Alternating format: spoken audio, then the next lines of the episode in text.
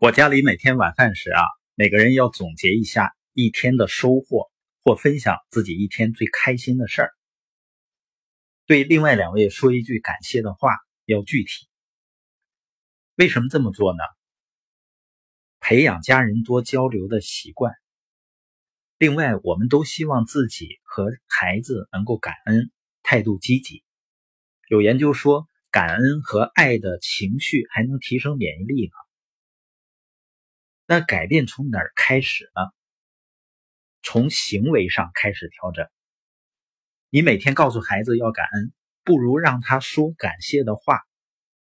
你告诉孩子要改改态度，这个意思就很难捉摸。更有效的办法就是向他们解释哪些行为意味着态度不好。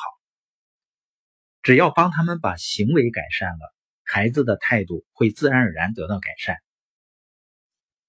我们成人也是，我们有时候觉得改变很难，经常听人说啊，道理我都懂，但我就是没办法让自己积极起来。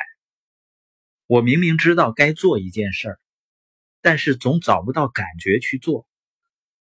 你看，很多人总是先要找到感觉，然后再去开始行动。你如果不行动的话，你永远不会有感觉的。